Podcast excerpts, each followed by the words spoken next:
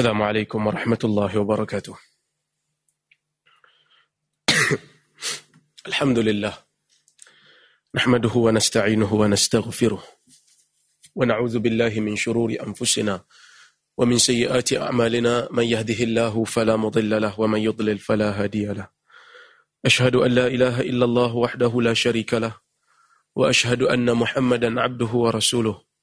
اللهم صل وسلم على محمد وعلى آله وصحبه أجمعين أما بعد Terima kasih kepada Ustaz Sulaiman selaku pengacara majlis, pegawai-pegawai yang berusia pegawai-pegawai Jabatan Mufti, pegawai-pegawai daripada Isnad, Ustaz-Ustaz, Tuan Guru-Tuan Guru, Ustazah-Ustazah, Puan Guru-Puan Guru, hadirin hadirat, mukminin dan mukminat yang dirahmati Allah Subhanahu Wa Taala.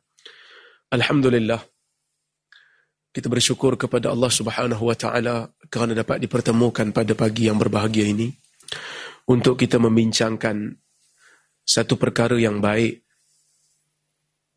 iaitu memperkenalkan umat dengan sunnah. Nabi sallallahu alaihi wasallam bersabda dalam hadis riwayat At-Tirmizi Alaikum bisunnati wa sunnati al-khulafa'ir rasyidin al-mahdiyyin min ba'di addu 'alayha bin nawajith Kamu kena ikut sunnahku. Sunnah khulafa ar-rasyidin yang diberikan hidayah selepas daripada aku. Gigitlah ia dengan geraham.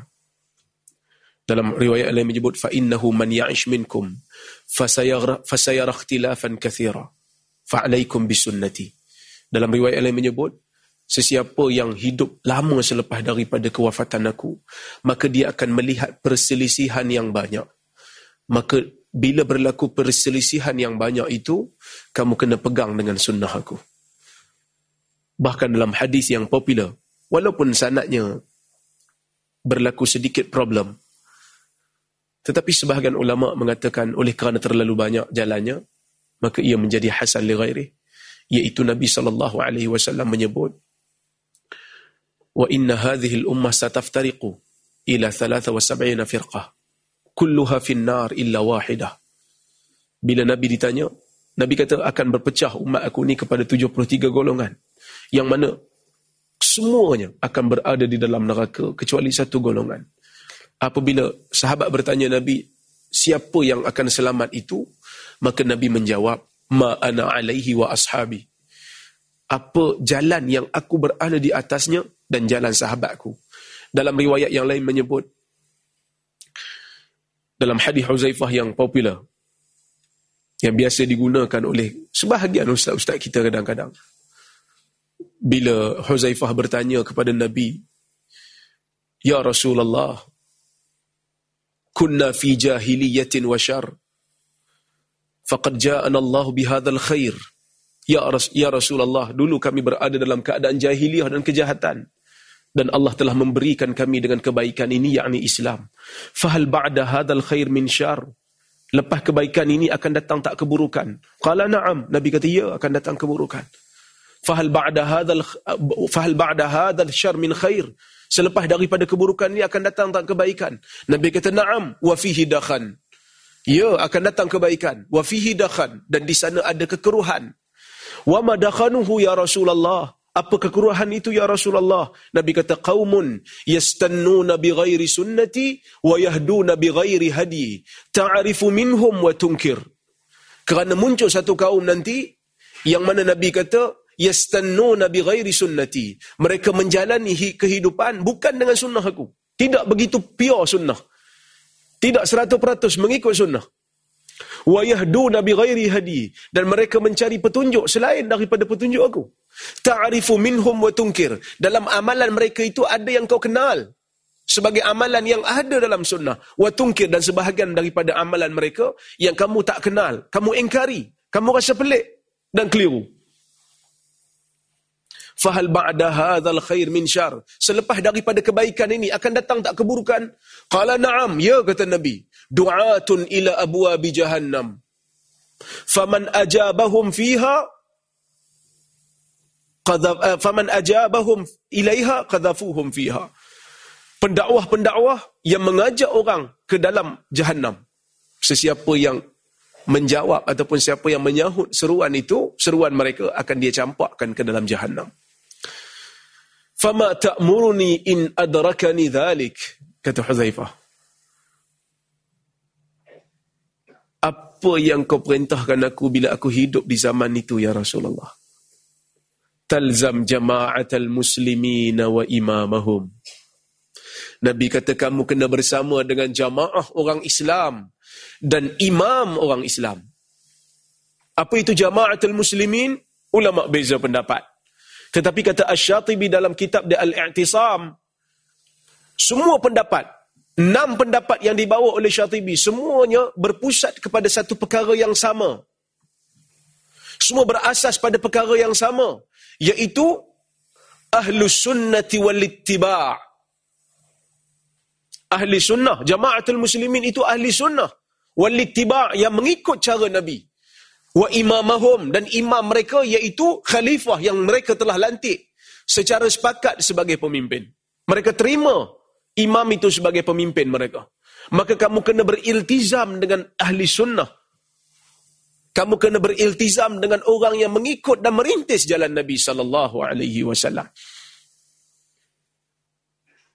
Fa in lam yakun hunaka fa in lam takun hunaka jamaah wala imam.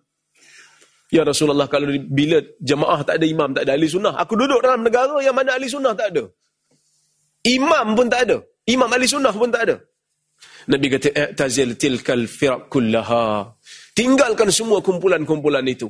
Walau anta udda ala asli syajarah hatta yudrikakal maut wa anta ala dhalik. Engkau duduk apa ni kau duduk. Jangan join mana-mana kumpulan yang bukan ahli sunnah itu. Walaupun terpaksa kau menggigit akar-akar kayu sehingga kematian datang menjemput kau dan engkau terus tetap berada di, di situ tidak berganjak selagi mana tidak ada ahli sunnah.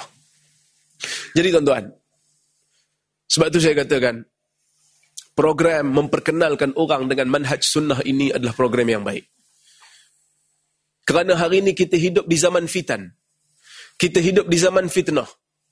Muncul golongan-golongan khawarij. Muncul golongan-golongan ahli bid'ah dalam akidah seperti syiah. Dalam negara kita.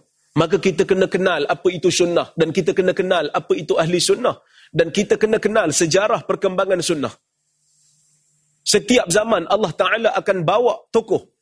Allah Ta'ala akan uh, munculkan tokoh dalam umat ini supaya dia memberikan kefahaman kepada masyarakat tentang kepentingan kembali kepada sunnah. Tuan-tuan bukalah mana-mana kitab hadis.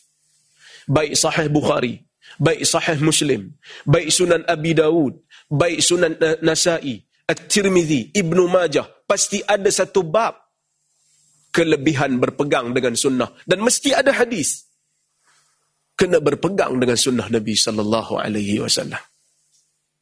Baik tuan, itu mukadimah baru tu.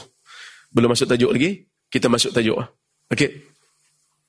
Bila kita berbicara tentang mengembalikan umat kepada sunnah, kita tak boleh lari berbincang tentang tajdid. Kerana Nabi sallallahu alaihi wasallam dalam hadis telah menyatakan dalam hadis riwayat Abu Dawud dan juga Al-Hakim Nabi sallallahu alaihi wasallam bersabda Inna Allah yab'athu fi hadhihi al-ummah ala ra'si kulli mi'ati sanah may yujaddidu laha dinah dinaha. Atau kama qal sesungguhnya Allah akan hantar dalam kalangan umat ni seseorang setiap kali setiap seratus tahun, ulama beza. Ada yang kata awal tahun, ada yang kata ujung tahun. Kerana perkataan ras boleh masuk ujung, boleh masuk awal. Tapi kebanyakan mereka kata ujung. Kerana kebanyakan mujadid berada di hujung. Allah Ta'ala akan hantar orang yang melakukan tajdid kepada umat. So perkataan tajdid ni kita tak perlu nak allergic sangat. Seperti mana kita pun tak perlu allergic dengan perkataan bid'ah. Sebab ada orang kadang allergic dengan perkataan bid'ah. Kan? Sebut bid'ah ya. Ustaz ni teruk eh. Sikit-sikit bid'ah, sikit-sikit bid'ah. Bid'ah ni disebut oleh para ulama, bahkan disebut oleh Nabi wasallam. Begitu juga dengan perkataan tajdid disebut dalam hadis, may yujaddidu laha dinah. dinaha. Sesiapa uh, Allah Ta'ala akan hantar dalam kalangan umat ni orang yang melakukan tajdid untuk umat. So bila kita katakan tajdid, apa maksud tajdid? Tajdid dalam bahasa Melayu maksud dia memperbaharui. Cuma ulama-ulama hadis ketika berbincang makna tajdid, mereka mengatakan makna tajdid ini tidak lari daripada tiga perkara. Yang pertama, menghidupkan amalan kitab dan sunnah. So, perkataan jadid dalam bahasa Arab bukan bermakna bukan semestinya bermakna bawa satu agama baru yang bukan agama Nabi. Bukan maksud tajdid tu satu agama yang kita bawa baru yang tak sama dengan agama yang dibawa oleh golongan salafus salih. Tak. Tajdid maksud dia apa? Biasa orang kata tajdid al-aqad. Memperbaharukan akad kerana kita nak kembalikan akad yang telah mati seperti mana dia hidup dulu. Macam saya duduk kat Jordan. 8 tahun duduk kat Jordan, dia bagi visa pelajar setahun sekali. Kan? Jadi bila habis aja visa, kita kata nak pergi tajdid iqamah. Memperbaharui visa. Apa maksud perbaharui? Nak hidupkan visa tu balik macam mana dia pernah hidup dulu. Kerana ni nak mati dah ni. Itu maksud tajdid, iaitu menghidupkan amalan kitab dan sunnah. Kata Al-Qami, menghidupkan kembali sesuatu yang telah lenyap dari beramal dengan kitab dan sunnah. Itu makna pertama. Al-Maududi pun mengatakan perkara yang sama iaitu menghidupkan sesuatu selepas ia lenyap dan menyambungkan talinya setelah ia terputus. Maknanya menghidupkan ajaran agama itu semula selepas dia lenyap. menyambungkan tali agama selepas dia terputus. Ini dalam sebuah hadis riwayat Muslim yang Nabi sebut man sanna sunnatan hasanah falahu ajruha wa ajru man amila biha. Sesiapa yang menghidupkan sunnah yang baik, yakni perbuatan baik yang telah ditinggalkan amalannya. Maka dihidupkan semula. Kerana kalau kita tengok sebab urut hadis tu, seorang sahabat dia menghidupkan sedekah pemberian kepada orang miskin, orang yang memerlukan. Maka Nabi sebut hadis ni, man sanna sunnatan hasanah. Maka ada unsur tajdid di situ. Memperbaharukan, yakni menghidupkan amalan kitab dan sunnah selepas ia ditinggalkan. Saya teringat satu kisah dalam sahih Bukhari. Ada anak murid kepada Ibn Abbas yang bernama Ikrimah. Nama dia Ikrimah. Ulama besar. Tentu boleh semak dalam Sahih Bukhari. Satu hari Ikrimah, dia berasal daripada Iraq. Yang mana Ibnu Abbas, selepas daripada kewafatan Nabi, dia berhijrah ke sana. Dia pindah ke sana. Jadi bila dia salat dekat Masjidil Haram, dia salat di belakang seorang tua. Seorang tua dia jadi imam, dia salat kat belakang. Kemudian, lepas dia salat, dia, waktu dia salat tu, dia dengar imam menyebut takbir intiqal secara jahar. Allahu Akbar. Allahu Akbar yang mana Ikrimah ni datang daripada tempat yang mana tempat dia tidak melakukan takbir intiqal secara jahar. Dia pegang mazhab tu.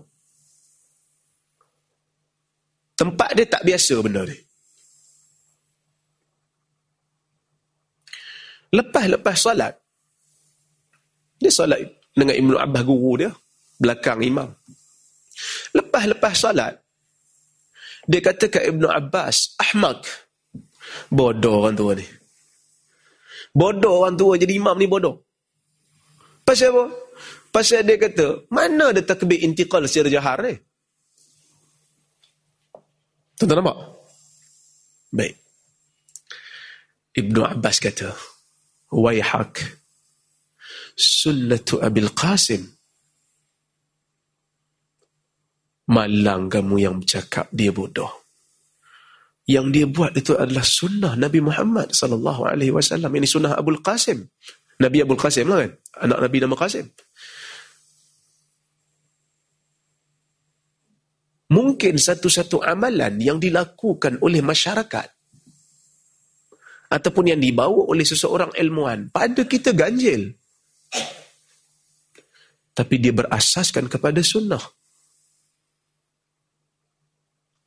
sebab itu kadang-kadang kita kena jaga tuan-tuan. Mulut kena jaga.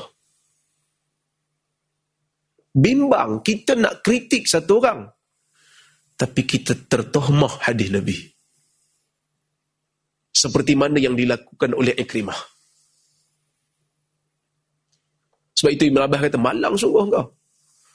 Yang kau kata bodoh tu itulah sunnah. Ulama hadis kata selepas dikumpulkan riwayat-riwayat orang tua tu sebenarnya Abu Hurairah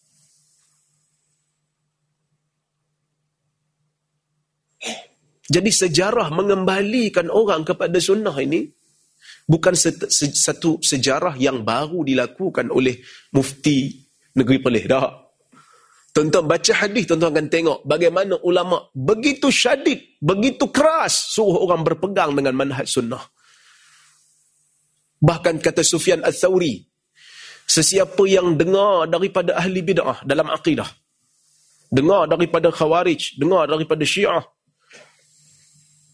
maka perlindungan Allah mungkin terlepas daripada dia. Sauri sebut kat orang awam, jangan pergi dengar. Kekal dengan manhaj sunnah. Tapi kalau orang tu ada ilmu, dia boleh pergi berdialog. Seperti mana Abu Hanifah berdialog dengan puak-puak, bid'ah dalam akidah. Ini manhaj sunnah. Baik. Itu makna yang pertama. Makna yang kedua, memerangi bid'ah Kata Al-Munawi, At-Tajdid ialah proses menghidupkan sunnah dari amalan bid'ah dan membantu perkembangan ilmu dan ahlinya.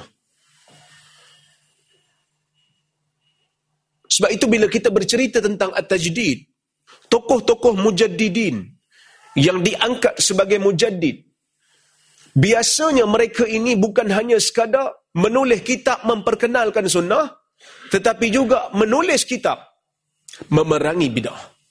Kerana itu mesti jalan seiring. Sebab itu kata Huzaifah, kana an-nas yas'aluna Rasulullah sallallahu alaihi wasallam wa kuntu as'aluhu an kana an-nas yas'aluna Rasulullah sallallahu alaihi wasallam anil khair wa kuntu as'aluhu anil syarr makhafata ayyudrikani. Manusia zaman Nabi biasa bertanya tentang kebaikan sebab dia orang nak amal. Tapi aku sentiasa bertanya Nabi tentang kejahatan. Kerana aku bimbang dia akan kena pada aku. Sedangkan aku tak kenal dia jahat. Maka, sejarah ataupun manhaj ataupun perjuangan nak kembalikan orang kepada sunnah tak padan hanya promosi perkara sunnah. Tak padan hanya menghidupkan amalan kitab dan sunnah. Mesti juga diiringi dengan usaha memerangi bid'ah usaha bagi tahu masyarakat amalan ni tidak ada dalam hadis. Ini yang disebut oleh Al-Munawi memerangi bid'ah. Kata As-Suyuti, tajdid ialah memperbaharui hidayahnya. Yang hidayah agama. Dan hakikatnya dan menafikan dari agama bid'ah dan kemelampauan. Menjauhkan daripada agama, bebaskan agama daripada sifat bid'ah, dan bebaskan agama daripada sifat melampau. Kerana itu bukan Islam. Itu masuk at-tajdid. Dan makna yang ketiga at-tajdid yang kita kata nak kembalikan orang kepada sunnah ni ada kaitan dengan tajdid, yakni memberikan hukum Islam kepada perkara baru, apa ni memberikan hukum Islam kepada perkara baru. Kita kena tahu tuan-tuan, Quran sunnah itu terhad. Tetapi kehidupan manusia berjalan.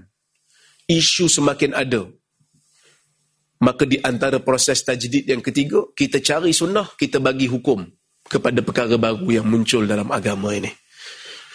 Kata Abdul Fattah Ibrahim, tajdid bermaksud pemahaman yang teguh terhadap nas dengan kefahaman yang membimbing manusia untuk menyelesaikan segala masalahnya dalam setiap zaman. Kata Ridwan Ziyadah, Tajdid bukan bermakna menghidupkan pemikiran baru dalam ilmu-ilmu Islam. Tetapi ia adalah teori politik, kemasyarakatan dan uh, dan teori sorry, dia teori politik, kemasyarakatan dan ekonomi sebenarnya. Yang wajib kita mencari petunjuknya dan beramal menurut acuannya dan mengembangkannya sehingga kita boleh masuk ke satu zaman baru. Maksudnya bukan bila kita bagi hukum baru tu kita innovate pemahaman agama tak. Kita nak teori agama tu boleh mengacukan perkara baru. Boleh memberi acuan kepada perkara baru. Adakah dia bercanggah dengan Islam ataupun tidak? Baik. Maka bila kita berbicara tentang tajdid, tajdid maksud dia apa? Bukan bermaksud memperbaharui agama sehingga dia menjadi asing. Bukan maknanya menghidupkan bid'ah yang tidak dikenali oleh oleh zaman yang awal. Sesuatu yang awal tak kenal. Maka kita hidupkan dengan kita kata, ini tajdid ni. Nabi kata kena tajdid, kena baharukan agama. Tak, bukan bermaksud itu.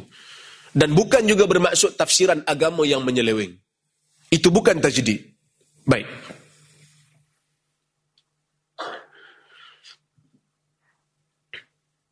Sebahagian ulama bila dia berbicara tentang tajdid Ali Al-Mu'min ketika menulis mensyarahkan hadis tentang tajdid dia kata tajdid ni hanya berkaitan dengan penemuan baru dalam sains yang memerlukan kepada pandangan agama.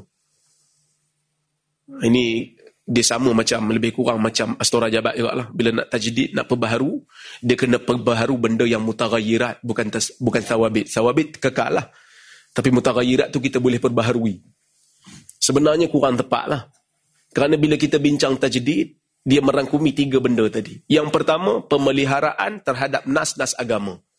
Kita nak pelihara nas. Maka sebab itu kita tengok sahabat Nabi daripada peringkat awal kumpulkan Quran. Zaman Nabi, Quran dah dikumpul. Cuma tak dikumpul secara rasmi. Dia hanya kumpul pribadi. Setiap sahabat dia ada mushaf dia.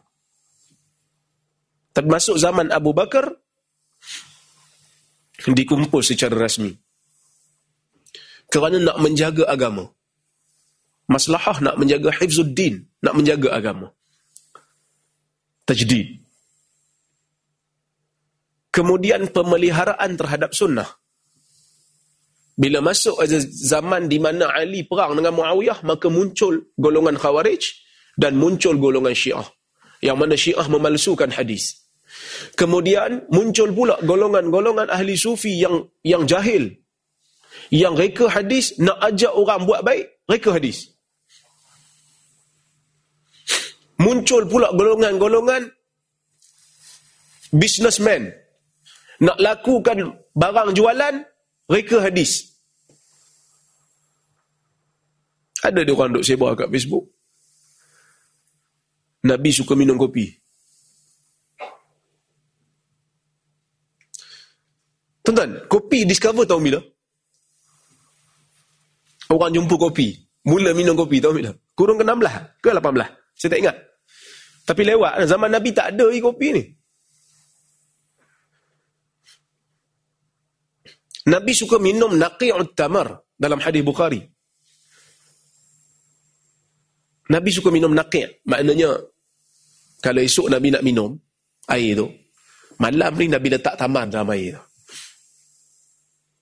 Supaya air tu, esoknya dia manis. Sebab tamar tu dah mula meresap. Macam kita hari ni, jus lah, jus harum manis tu.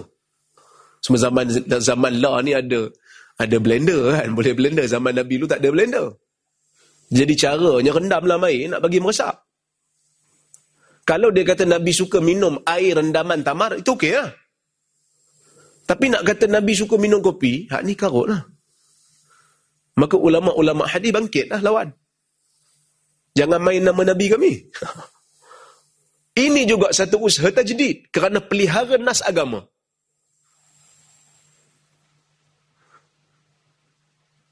Kerana beza agama kita dengan agama Kristian dan Nasar dan Yahudi apabila ulama kita ikhlas menjaga agama. Setiap apa yang orang nak bawa dalam agama ni mereka akan tanya mana dalil. Mari mana benda ni? Dia tak boleh kata, eh tak kalah dia bodoh. Besar tu.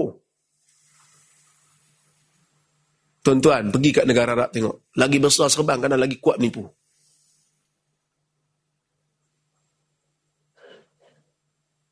Islam dia tak tengok tu. Dia tengok hujah.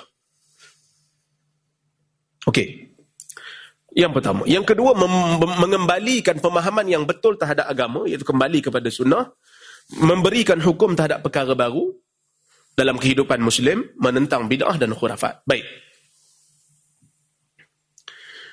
Tajdid yang berkaitan dengan perkara di bawah ini bermakna mengembalikan pemahaman yang asal seperti yang dikehendaki oleh as-sunnah. Ni benda bawah ni kalau kita nak tajdid kembali kepada seperti mana yang dipahami oleh para sahabat. Sebab Nabi sebut dalam hadis kan, ma ana alaihi wa ashabi. Kamu kena ikut jalan aku, jalan sahabat-sahabat aku. Pertama akidah dan perkara gaib. Kerana benda ni tak berubah. Kita tak boleh claim Akidah saya dengan akidah sahabat kena beza sebab kami hidup zaman beza. Kena sama. Macam mana akidah sahabat, macam tu akidah kita kalau kita nak selamat. Sama. Yang kedua, maqasid syariah juga tak berubah. Dari dulu, maqasid pertama Hifzuddin, sekarang pun Hifzuddin juga. Baik. Yang ketiga, akhlak pun sama. Yang keempat, ibadat khusus. Ibadat khusus ni, ibadat yang tidak dapat difikirkan ilahnya. Orang Melayu panggil ibadat khusus. Yang dipanggil sebagai Syatibi sebut dalam kitab dia Al-Muwafaqat ghairu ma'qulatil makna ibadat yang tidak dapat difikirkan maknanya seperti mana wudu apabila kita terkentut maka perlu berwuduk bila nak salat. Dia kata benda ni melampaui pemikiran akal. Kerana kalau ikut akal, lepas kentut, patut kena basuh punggung. Apa pula punggung yang buat onar, muka yang kena basuh? Kalau nak ikut akal, tuan-tuan boleh terima bahasa saya ni? Saya tengok tuan-tuan macam agak stres sikit. Kena paksa ke datang? Ha, Kalau boleh kita nak santai-santai ya kan. Bincang tajuk berat sikit ni kan. Tuan-tuan boleh eh? Boleh eh? Boleh. Maknanya ibadat yang ghairu ma'kulatil makna, ibadat yang tidak dapat difikirkan maknanya kenapa ia disyariatkan, kita jangan tanya kenapa dan kita jangan buat inovasi. Seperti mana Nabi ajar, seperti itulah kita buat. Kerana ibadat yang gairu ma'kulatil makna, ibadat yang tidak dapat difikirkan maknanya, maqasid dia adalah ta'abbudi, kata Asyatibi. Maqasid dia Allah Ta'ala nak suruh kita buat. Kerana nak menzahirkan sifat kita sebagai hamba. Kenapa zuhur empat rakaat? Kenapa isyak empat rakaat? Yang ni kita tak dapat fikirkan maknanya. Begitu juga hudud. Yang hari ni orang nak bincang panjang ni juga tidak berubah. Sama aja. Sebab tu dipanggil hudud. Ada had. Ada kadar. Yang kelima, kadar-kadar dalam Islam yang dipanggil sebagai al-maqadir asy-syar'iyyah. Bila nak tajdid, maka tajdid dia benda-benda ni bila nak tajdid kembalikan pemahaman seperti mana sahabat faham. Seperti mana Nabi ajar. Nak klaim akidah yang betul, kena tengok macam mana akidah sahabat. Nak klaim ibadat yang betul, tengok macam mana ibadat sahabat. Dalam hadis dalam riwayat Huzaifah. Huzaifah menyebut La tata'abbadu kullama lam yata'abbad ashabu Rasulullah sallallahu alaihi wasallam. kullama lam yata'abbadhu ashabu Rasulullah sallallahu alaihi wasallam fala tata'abbadu. Ha, macam itulah lebih kurang riwayat. Asy-Syatibi sebut dalam I'tisam. Semua perkara yang sahabat Nabi tak pernah lakukan sebagai ibadat yang khusus ada kaifiat, jangan buat kata kata Huzaifah. Fa innal awwal lam yatruk lil akhir maqala kata dia. Kerana golongan awal tidak pernah tinggalkan kepada golongan akhir ruang untuk mereka berbincang dalam urusan yang melibatkan perkara gaib dan dalam urusan yang melibatkan perkara ibadat yang tidak dapat difikirkan makna. Habis itu susah lah Ustaz. Kita macam ni. Sebab kat perlih ada harum, harum manis. Harum manis tak disebut dalam hadis. Dia katakan. Yang ni boleh fikir makna. Dalam zakat dia ada ada ada ada qiyas kerana dia ada illah. Yang saya maksudkan ni yang tidak dapat difikirkan. Kenapa dalam wuduk kena basuh anggota tertentu? Kenapa muka, tangan, kepala dan kaki je kena basuh dalam wuduk? Pasal apa perut tak dibasuh? Kerana perut makan banyak. Perut perlu dibersihkan. Terutama yang makan benda haram. Kita kata yang ni ta'abudi. Yang ni perkara-perkara yang melibatkan ibadat mahdah. Ibadat semata-mata ibadat. Tak dapat difikirkan dengan akal. Maka kita kena kembalikan perkara-perkara ni kembali seperti mana yang sahabat faham. Seperti mana yang nabi kata golongan salaf khairun nas qarni summal ladzina yalunahum summal ladzina yalunahum. Sebaik-baik manusia golongan aku dan golongan yang datang selepas daripada aku dan selepas daripada dia yang ni di ulama kata golongan salafus salih tuan-tuan nak selamat tuan-tuan ikut ni Ikut cara ni. Ini yang menyebabkan Islam itu kekal. Bersih sampai hari ini. Kenapa? Kerana ulama Ali bin Abi Talib sebut. Unzuru amman ta'khuduna dinakum. Fa inna hadzal ilm din. Kamu tengok daripada siapa kamu ambil agama kamu. Kerana ilmu ini adalah agama. Kerana ilmu riwayat ini adalah agama. Baik. Terdapat beberapa hadis selain daripada hadis yang saya baca tadi yang suruh kita kembali kepada sunnah. Yang pertama, ilm min kulli khalafin uduluh yanfauna anhu tahrif al-ghalin wa intihal al-mubtilin wa ta'wil al-jahilin ilmu agama ini akan dibawa daripada setiap generasi oleh orang-orang yang baik daripada kalangan mereka. Yang mana mereka yang bawa amanah membawa agama ini akan menafikan daripada agama. Akan menolak daripada agama ini sesuatu yang dinamakan sebagai tahrif al-ghalid. Pemesongan orang-orang yang melampau nak masukkan kemelampauan dia tu dalam agama, dia orang ni akan nafikan. Orang yang baik yang bawa amanah ilmu dia akan nafikan. Wantihal al-mubtilin dan ibadat-ibadat orang yang nak membatalkan agama wa ta'wil al-jahili dan takwil-takwil orang yang jahil. Sebab itu kata Al-Qasimi dalam kitab dia Qawaidut Tahdits. Dia kata wa fihi takhsis wa fihi takhsis hamalati sunnah bi hadhihi al-manqabati al-aliyah wa ta'dhimu wa ta'dhimu li hadhihi al-ummati al muhammadiyah wa bayanun li jalalati qadr al-muhaddithin wa 'ulu martabatihim fil 'alamin li annahum لأنهم mashari' al-shari'ah ومتون الرواية من تحريف الغالين وتأويل الجاهلين بنقل النصوص المحكمة لرد المتشابه إليها حديث ni tuan-tuan kata Al-Qasimi Jamaluddin Al-Qasimi. Seorang ulama hadis yang hebat. Dia kata apa? Masa menghuraikan hadis ni dia kata wafihi taksis. Hadis ni mengandungi faedah iaitu mengkhususkan kepada orang yang bawa sunnah dengan kelebihan yang tinggi. Dan hadis ni juga ta'zim memuliakan bagi umat Muhammad ini dan menjelaskan bagaimana keagungan keagungan muhaddisin keagungan martabat muhaddisin.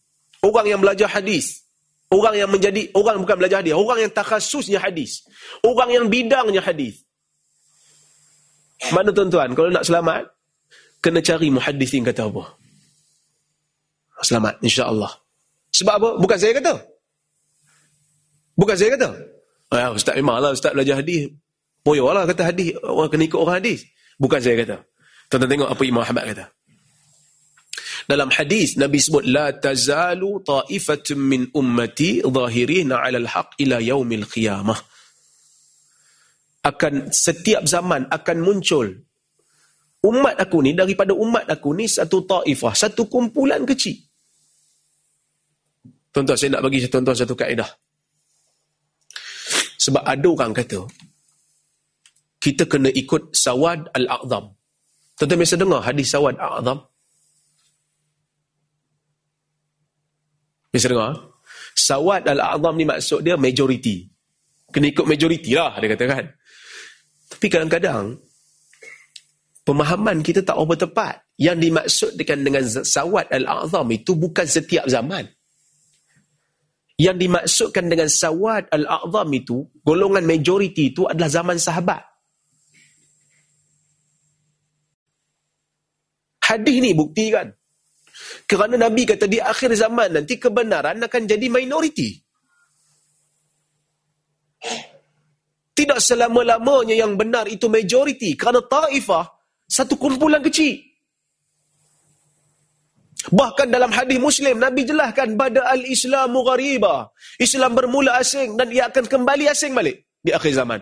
Fatuba lil ghuraba, maka beruntunglah bagi mereka yang asing. Maka yang dimaksudkan dengan sawadul azam, golongan majoriti itu bukan setiap zaman. Tak. Sebab hari ini orang nak kata, majoriti mana? Kita ikut majoriti lah. Siapa boleh ni pelik kan? Dia kata. Dah, tak semestinya. Nabi sebut dalam hadis, akan sentiasa satu kumpulan kecil daripada umat aku yang berdiri di atas kebenaran sehingga hari kiamat. Apa kata Imam Ahmad? Al-Hakim mengeluarkan kata-kata Imam Ahmad dalam kitab dia Ulumul Hadis dengan sanad yang sahih. Imam Ahmad kata apa masa mentafsirkan hadis ni? Dia kata in lam yakunu ahlal hadis fala adri manhum. Kalaulah orang yang dimaksudkan dengan nabi yang berdiri di atas kebenaran itu bukan ahli hadis, aku tak tahu siapa lagi.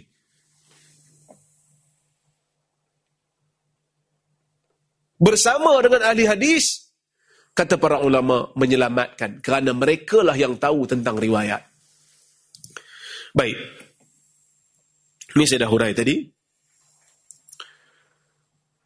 Kita bincang, kita pergi kepada satu bab yang baru. Ini sampai pukul apa ni? Sampai pukul sebelah. Oh, ada masa lagi. Saya nak bincang beberapa tokoh. Sebab kita bincang sejarah kan?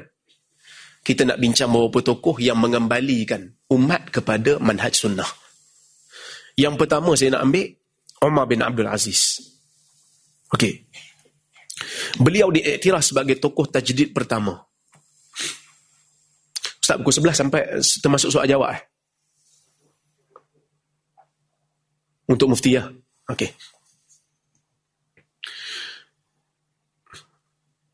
Tenang okey ke nak tanya? Nak tanya saya pun boleh kot. Mikrofon ada tu. Kan? Okey. Beliau diiktiraf sebagai tokoh tajdid pertama Az-Zuhri dan Imam Ahmad mengiktirafnya sebagai mujaddid pertama yang mengembalikan orang kepada sunnah. Kata Imam Ahmad, "Yurwa fi hadithin anna Allah yab'athu li hadhihi al-ummah man yujaddidu laha dinaha." فنظرنا في المئة الأولى فإذا هو عمر بن عبد العزيز Allah tak Nabi sebut dalam hadis kata Imam Ahmad Allah Taala akan hantar mujaddid bagi umat ini maka kami melihat kepada 100 tahun yang pertama kami dapati mujadid pertama adalah Umar bin Abdul Aziz. Baik. Apa yang dilakukan oleh Umar bin Abdul Aziz? Yang pertama, mengembalikan syurah dalam pemilihan pemimpin. Ini sunnah pertama yang dibawa. Yang mana bila masuk zaman Muawiyah, Muawiyah telah melakukan sedikit pindaan terhadap cara pemilihan pemimpin dilantik anak dia Yazid lepas tu dah jadi kepada apa ni jawatan pimpinan ni dah jadi macam warisan lah. Bila masuk zaman Umar bin Abdul Aziz dia dilantik oleh Sulaiman bin Abdul Malik pemimpin sebelum tu lantik dia dengan nasihat Raja bin Hayawah. Maka bila dia dilantik menjadi pemimpin umat Islam, pentadbir umat Islam, Dia tak terima. Dia kata apa? Ayyuhan nas, inni qad ibtulitu bihadzal amr an ghairi ra'yin kana minni fih wala talabatin lah wala masyuratin minal muslimin. Dia kata, wahai manusia, lepas dia dilantik tu dia naik mimbar. Az-Zahabi cerita dalam kitab dia Siyar Alamin Nubala. Ketika mana orang bagi tahu dekat dia, dia dilantik sebagai khalifah. Umar bin Abdul Aziz ni kat masjid. Masjid Nabawi sebab dia gubernur. Bila dia dibagi tahu dia akan jadi khalifah orang Islam.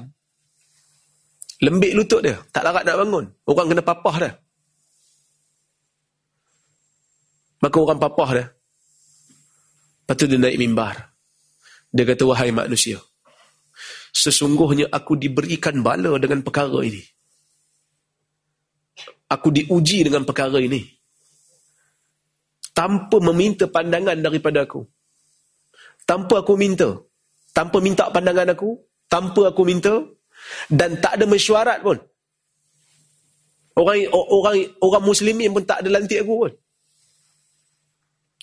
Maka dia kata wa inni qad khala'tu ma fi a'naqihim min bai'ati fakhtaru li anfusikum.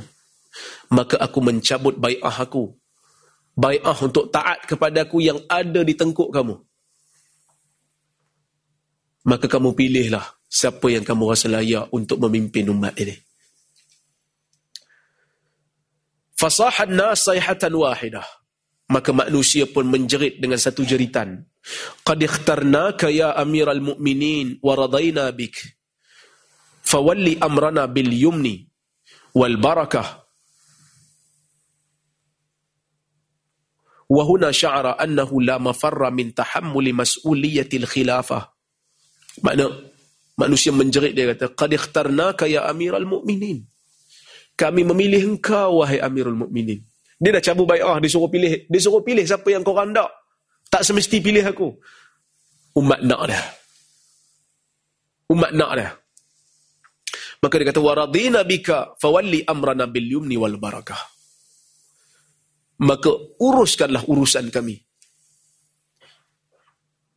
Dengan keberkatan. Dengan keberkatan. Maka masa tu baru dia rasa tidak ada jalan keluar melainkan dia kena terima jawatan tu lah. Ha. kemudian dia kata dia buat ucap tama dia. Dia kata apa? Amma ba'd.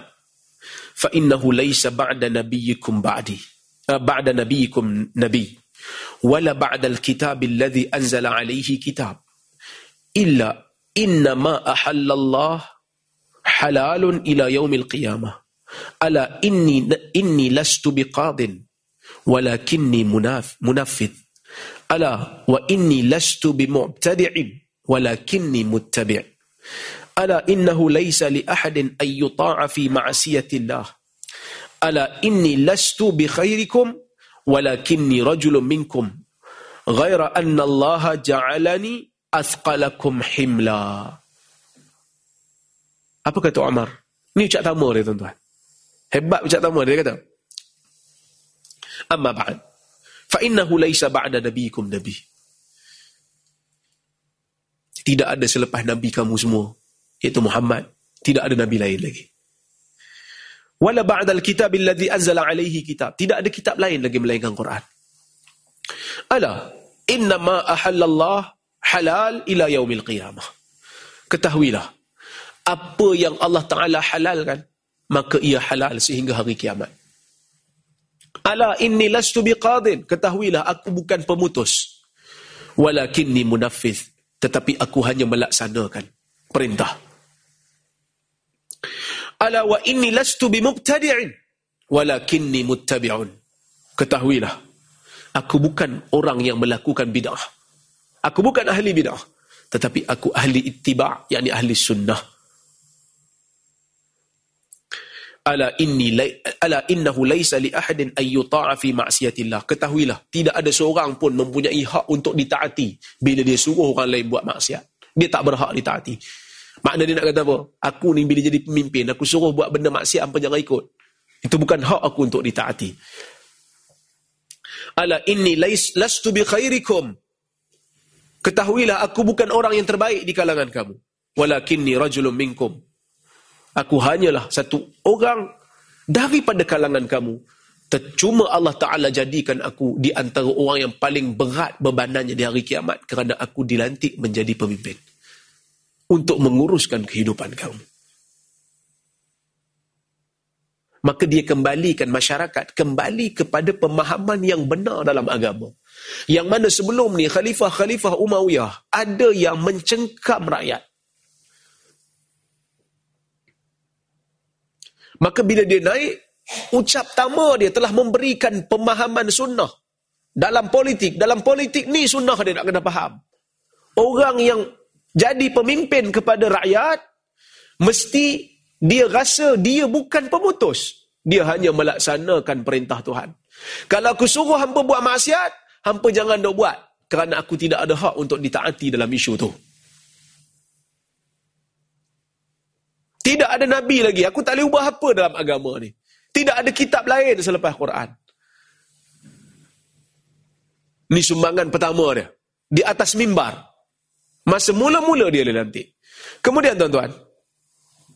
Umar ni satu orang yang amanah dan tawaduk lah. Dia bukan hanya ucap tama dia memberikan keyakinan dan mengembalikan orang kepada sunnah. Dia tunjuk dengan sifat dia. Sebab kadang-kadang kita ni slogannya lebih.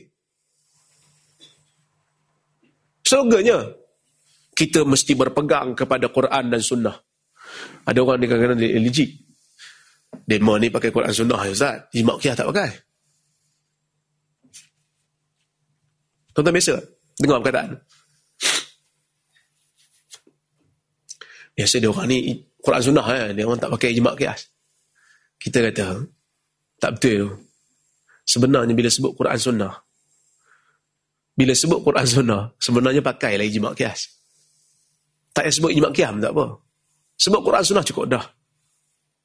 Sebab dalam Quran, bila kita kata kita berpegang dengan Quran dan sunnah, dalam Quran ada sebut tentang ijma', dalam Quran ada sebut tentang kias. Dalam hadis sebut tentang ijma', dalam hadis juga sebut tentang kias. Siapa yang berpegang kepada Quran dan sunnah, automatik dia akan berpegang kepada ijma' dan kias. Cumanya jangan salah gunalah. Bila kata berpegang dengan ijma', maka kena cari yang betul-betul ijma' lah. Eh, benda ni ijma' dah. Sepakat dah. Siapa yang sepakat? Persidangan uh, mufti-mufti tempat saya. Tu bukan ijma'. Ijma' mesti kesepakatan keseluruhan. Baru dinamakan ijma' semua setuju baru jadi ijma' sebab tu ulama kata ulama usul fiqh bincang boleh ke tidak ijma' berlaku di zaman ini Sehingga Imam Ahmad menyebut dalam kata-kata yang masyhur, manidda'al ijma' faqad kadhib. Siapa yang kata telah berlaku ijma', maka biasanya dia bohong. Kerana ijma' jarang berlaku melainkan dalam perkara-perkara yang qat'i semata-mata. Kitab ijma' yang ditulis oleh Ibn Munzir juga dikritik oleh ulama' yang datang kemudian daripada dia. Ha. Jadi, sebab tu kita kata jangan ikut slogan saja. Kadang-kadang slogan tu okey dah. Saya nak pakai Quran Sunnah, Ustaz. Saya nak pakai Quran Sunnah. Tapi bila mari tang praktikal, dia tak tak apa boleh nak buat. Kan? Tak apa boleh nak buat.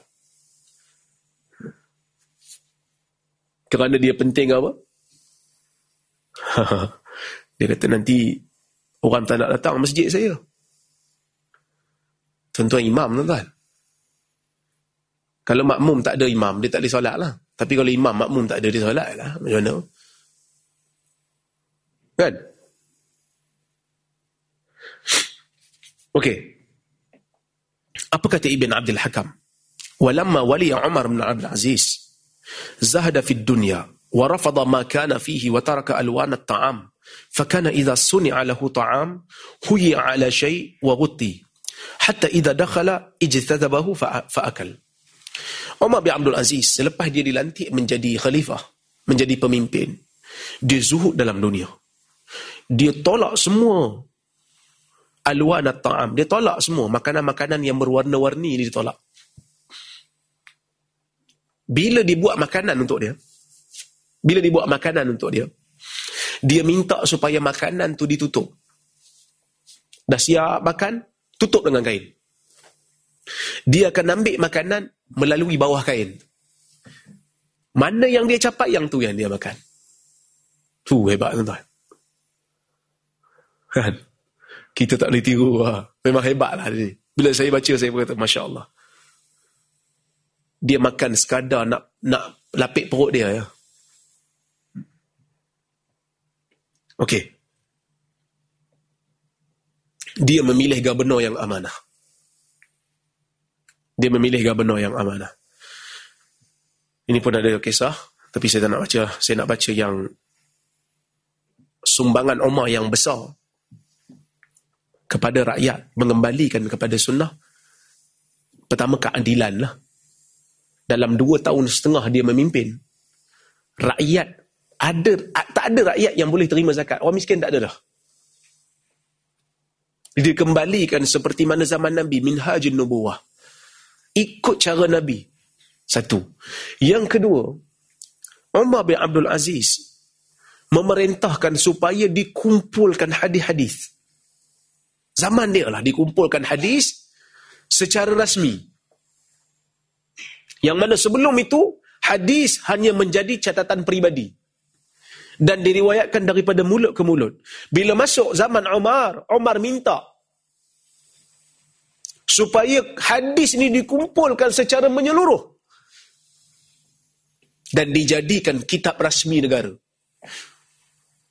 Ini sumbangan besar Walaupun pada masa tu, bila Umar suruh, ulama yang hebat masa tu, Az-Zuhri, ulama hadis. Yang mana ulama hadis ni, Zuhri ni, dia rapat dengan khalifah zaman tu.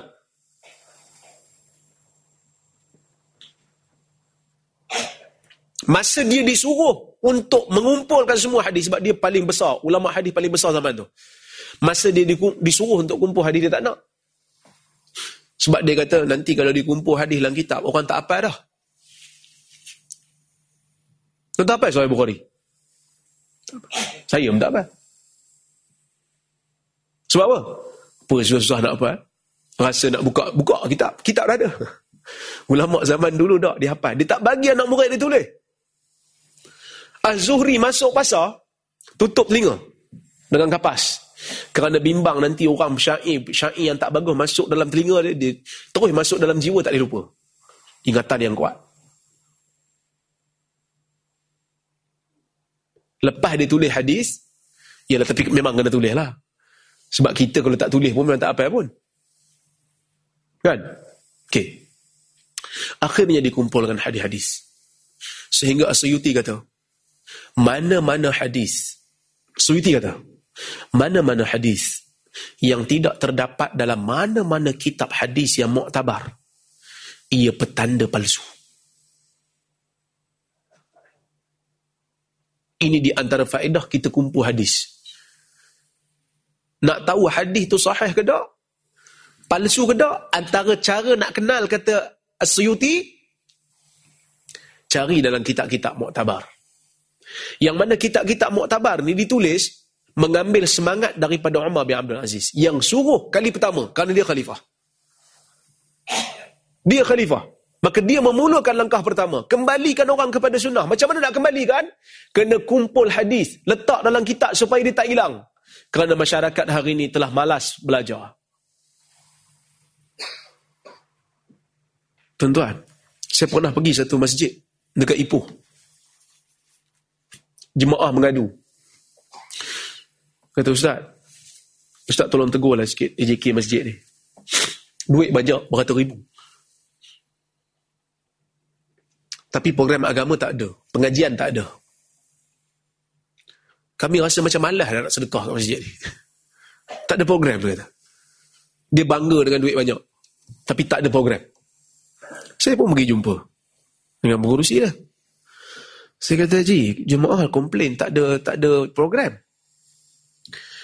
Jadi budak-budak muda yang nak kepada agama ni, nak kembali kepada, nak faham agama mengikut jalan sunnah ni, dia orang terpaksa inisiatif sendiri panggil ustaz-ustaz.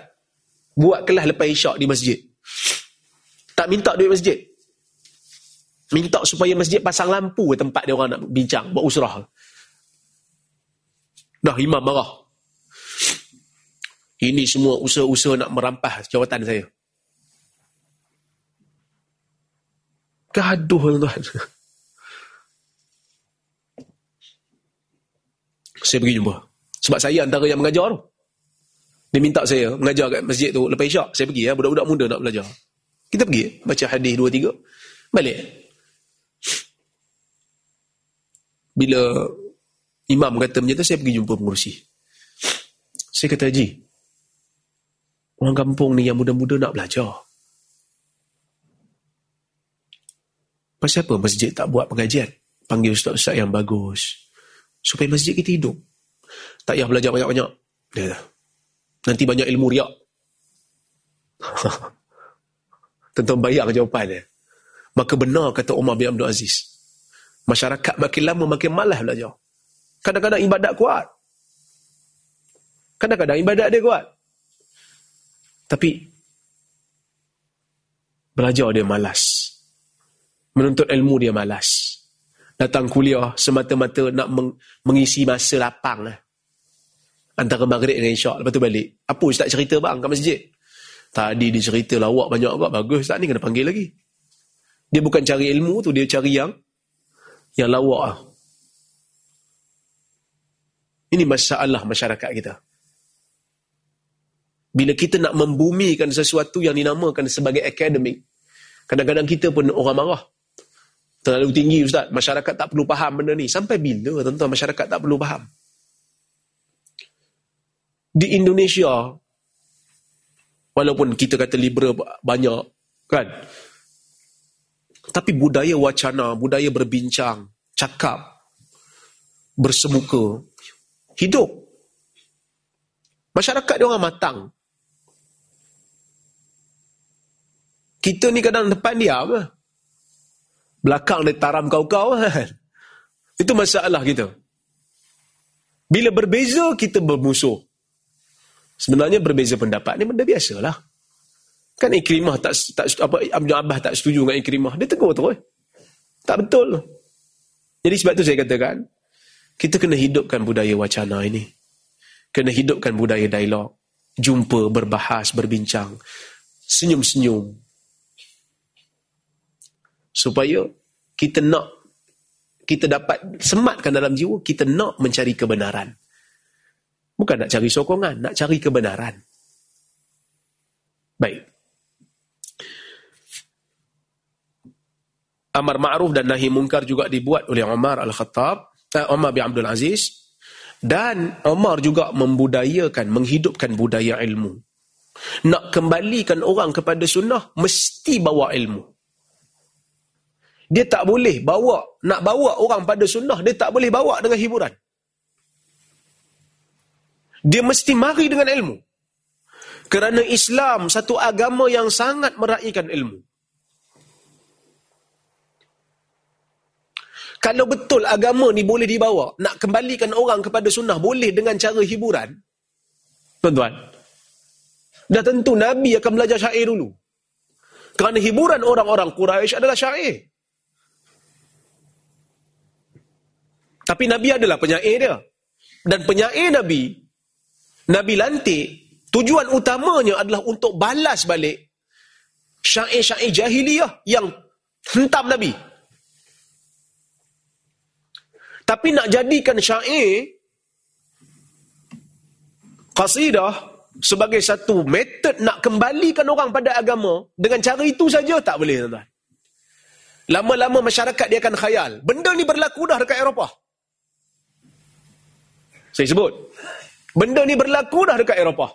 Bila? Bila mana yang pertama, orang-orang Eropah berada di bawah cengkaman orang-orang agama. Yang mana orang agama tak boleh ditanya langsung, tak boleh di tak boleh ditanya dengan soalan. Tak boleh dipertikai langsung. Mereka memegang kuasa seolah-olah apa yang keluar daripada mulut mereka itu adalah itulah kehendak Allah.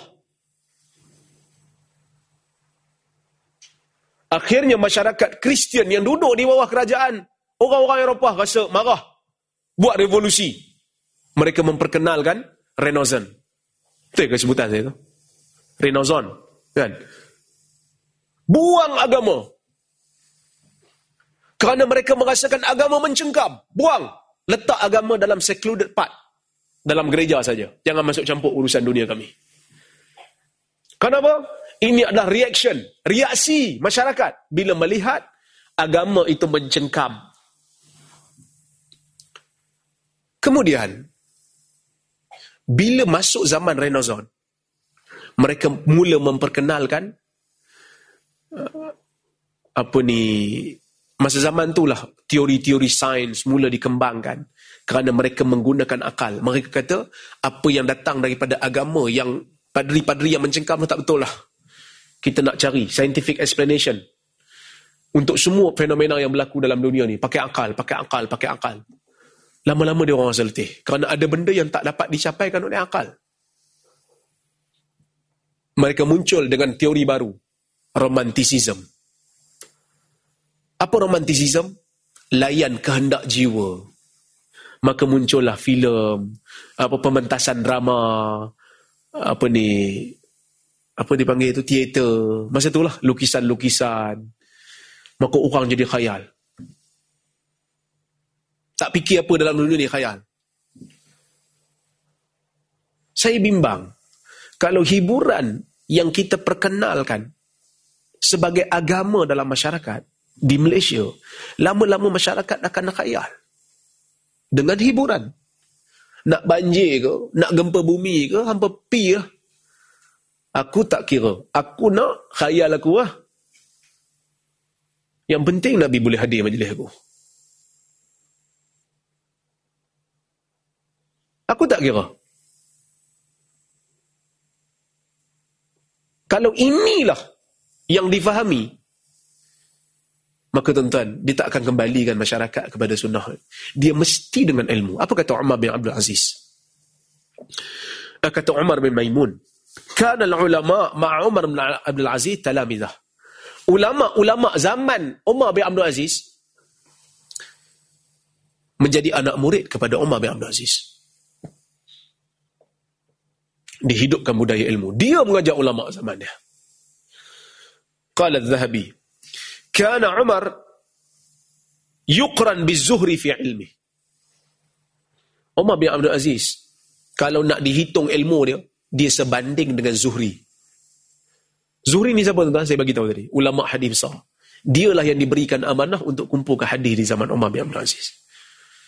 Kemudian kata Umar bin Abdul Aziz, Umar ni tulis surat kepada gubernur dia, kata, "Unzur ila al-qaum alladhi nasabu anfusahum fil fiqh wa habasuha fil masjid an talabid dunya fa'ati kulla rajulin minhum mi'ata dinar dia kata apa kat gubernur dia kamu tengok dekat rakyat kamu yang kamu perintah tu yang mana mereka-mereka yang telah menjadikan diri mereka belajar ilmu fiqh ilmu agama dan mereka menghalang diri mereka daripada keluar daripada masjid. Kerana dulu tempat belajar masjid. Zaman dulu tak ada universiti lagi lah. Masjid lah. Nak belajar fiqh duduk kat masjid. Nak belajar hadis duduk kat masjid. Umar kata, cari mereka. Betul okey? Okey. Ada sabotaj ke? Cik. Umar minta dia bagi, rakyat ah, kerajaan bagi beasiswa. Setiap orang dapat 100 dinar untuk orang yang belajar. Okey, masa pun nak habis. Saya pergi kepada tokoh yang kedua iaitu Al-Imam Syafi'i. Imam mazhab kita lah. Muhammad bin Idris Al-Syafi'i. Imam Syafi'i hidup dalam keadaan yatim. Mak dia bawa dia duduk kat Mekah. Sehingga apabila umur dia 17 tahun, dia dibenarkan untuk memberi fatwa. Hebatlah Imam Syafi'i ini. Dan dia digelar sebagai Nasirus Sunnah pembela sunnah yang mengembalikan orang kepada sunnah. Apa antara tokoh Imam Syafi'i? Yang pertama dia pertahan akidah Islam mengikut metod Nabi sallallahu alaihi wasallam dan para sahabat. Imam Syafi'i antara orang yang betul-betul keras. Di zaman dia dia betul-betul cukup keras kepada mereka yang belajar falsafah. Apa kata Imam Syafi'i? La ayyalqa al-'abd bi kulli dhanb ma khala syirk billah khairul lahu min an yalqahu bi syai'in min al ahwa wa fi riwayah khairun min al yalqahu bi ilmi al kalam Kata Imam Syafi'i, ni tuan boleh tengok dalam kitab Ibn Kathir, Al-Bidayah wa Nihayah. Al-Bidayah wa Nihayah. Imam Syafi'i kata apa? Jika seorang hamba bertemu Allah dengan semua dosa selain daripada syirik. Dia bawa semua dosa selain daripada syirik. Semua dia buat. Kecuali syirik. Lebih baik daripada dia datang bertemu Allah dengan dia membawa satu ilmu bid'ah. Ahwa. Dalam riwayat lain sebut, ilmu kalam. Ilmu falsafah. Falsafah Greek. Imam Syafi'i tak bagi kita belajar. Baik. Kata Imam Syafi'i lagi. Lau aliman nas ma fil kalam min al ahwa la farru minhu kama yafirruna min al asad. Kalaulah manusia mengetahui apa yang ada dalam ilmu kalam daripada sifat-sifat ahwa, nafsu dan bid'ah, maka mereka akan lari daripadanya seperti mana mereka lari daripada singa. Kata Imam Syafi'i.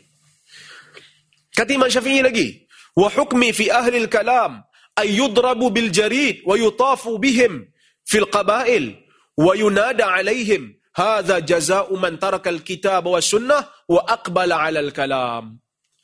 Hukuman aku kepada orang yang belajar kalam, mereka mesti dipukul dengan pelepah tamar dan mereka mesti dibawa ditawaf dekat kabilah-kabilah di perkampungan-perkampungan dan diseru kepada mereka, inilah inilah balasan orang yang meninggalkan kitab dan sunnah dan pergi kepada ilmu kalam. Maka Imam Syafi'i nak bawa orang balik kepada akidah. Ni tajdid kita panggil. Nak kembalikan orang kepada akidah Quran, akidah sunnah. Baik. Kata Imam Syafi'i lagi. Al-Quran kalamullah ghairu makhluk. Ni bila Mu'tazilah muncul dalam masyarakat, dia kata Quran makhluk. Imam Syafi'i bangkit. Dia kata Quran kalamullah ghairu makhluk. Quran kalamullah, bukan makhluk.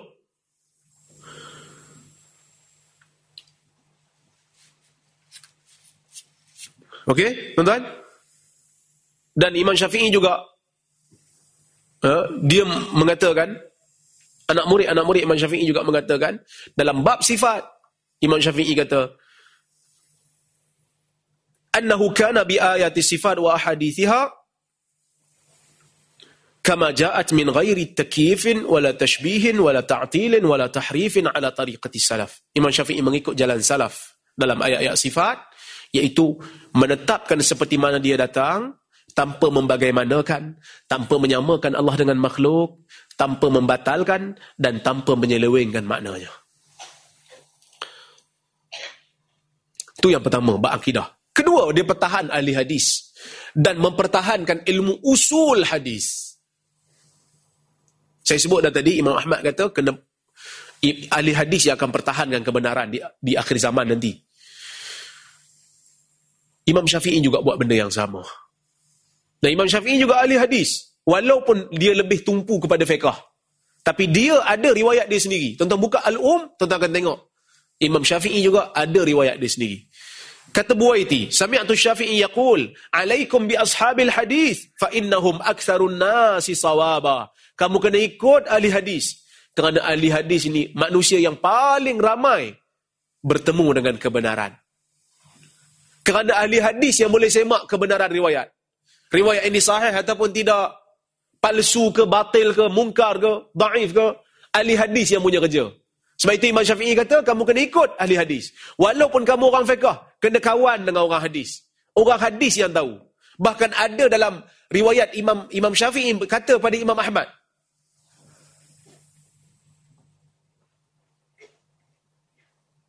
Cari.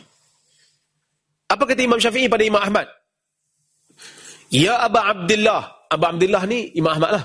Ahmad bin Hanbal. Sebab Imam Syafi'i guru Imam Ahmad. Dia kata, "Iza sahha 'indakumul hadis, fa akhbiruni hatta narji'a ilaih. Antum a'lam bil akhbari sihah minna, fa idza kana khabarun sahih, fa a'limni hatta adhhaba ilaih. Kufiyan kana aw basariyan aw syamiyan." Riwayat ini dibawa oleh Ibn al-Arabi dalam kitab dia Al-Qawas Al-Awasim min Al-Qawasim. Imam Syafi'i kata apa? Wahai Abu Abdullah, apabila sesuatu hadis di sisi kamu sahih, maka bagi tahu kami supaya kami dapat kembali kepadanya. Maknanya kalau kami buat fatwa, tiba-tiba ada hadis yang sahih, kami akan tolak fatwa tu kami akan pergi kepada hadis. Antum a'lam bil akhbari sihah minna. Kerana kamu orang hadis lebih memahami tentang khabar-khabar yang sahih daripada kami. Fa iza kana khabarun sahih fa'alimni hatta adhhaba ilaih. Kalau ada khabar yang sahih, ada hadis yang sahih, bagi tahu aku supaya aku boleh kembali kepadanya. Tak kira lah hadis itu hadis kufi ke, hadis orang kufah ke, hadis orang basrah ke, ataupun hadis orang syam ke. Ini Imam Syafi'i menghormati kepakaran Imam Ahmad. Baik. Jadi Imam Syafi'i dia mempertahankan ulama hadis. Dia mempertahankan ilmu usul hadis apabila dia menulis kitab Ar-Risalah. Bahkan kata Syekh Ahmad Syakir, dia mengatakan al kitab Imam Syafi'i Ar-Risalah merupakan kitab yang terawal yang ditulis membincangkan tentang ilmu usul hadis. Imam Syafi'i mempertahankan hadis, letak syarat-syarat hadis sahih, bagi tahu hadis mursal tak boleh dipakai. Bagi tahu syarat-syarat nak beramal dengan hadis mursal. Syarat-syarat nak nak mensahihkan hadis mursal Imam Syafi'i nyatakan satu-satu. Hadis yang mursal di mana hadis terputus sanad. Hadis yang nama sahabat gugur daripada sanad. Imam Syafi'i letakkan syarat-syarat bagaimana nak jadi perawi yang adil supaya riwayatnya diterima dalam kitab Ar-Risalah dibincangkan. Bahkan bukan sekadar itu, Imam Syafi'i juga berdialog dalam kitab Ar-Risalah. Imam Syafi'i berdialog dalam kitab Ar-Risalah, dia berdialog dengan satu orang. Tapi dia tak bagi tahu nama. Orang tu ada kecenderungan nak menolak hadis, anti hadis. Dia tak terima hadis ahad, dia hanya terima hadis mutawatir. Imam Syafi'i berdialog. Meletakkan hujah. Wajib beramal dengan hadis ahad. Walaupun tidak sampai kepada tahap mutawatir jika hadis ahad itu sahih. Wajib beramal dengan dia. Maka Imam Syafi'i mengembalikan orang kepada sunnah dengan menulis kitab. Semangat kedua adalah Imam Syafi'i juga menggabungkan dua ilmu. Ditunjuk pada kita dua ilmu yang penting iaitu Imam Syafi'i menguasai fiqh dan Imam Syafi'i menguasai hadis.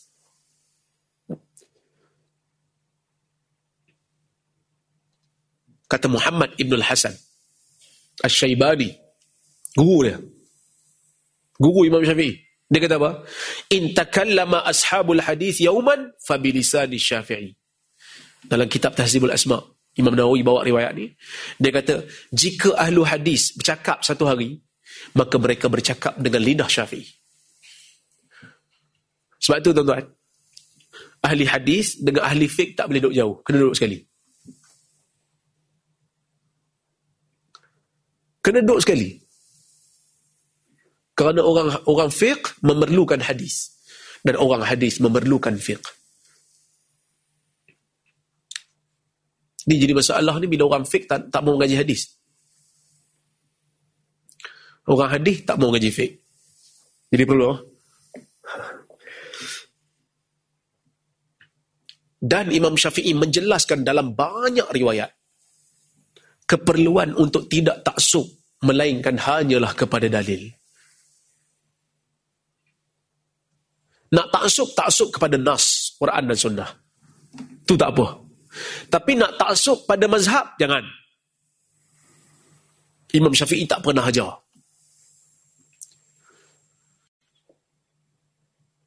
Apa kata Imam Syafi'i? Iza sahha indakumul hadith an Rasulillah sallallahu alaihi wasallam faqulu bihi wada'u qawli fa inni aqul fa inni aqulu bihi wa illam tasma'u minni. Ibn Kathir bawa dalam kitab dia Al-Bidayah wan nihayah. Apa kata Syafi'i? Apabila hadis di sisi kamu sahih.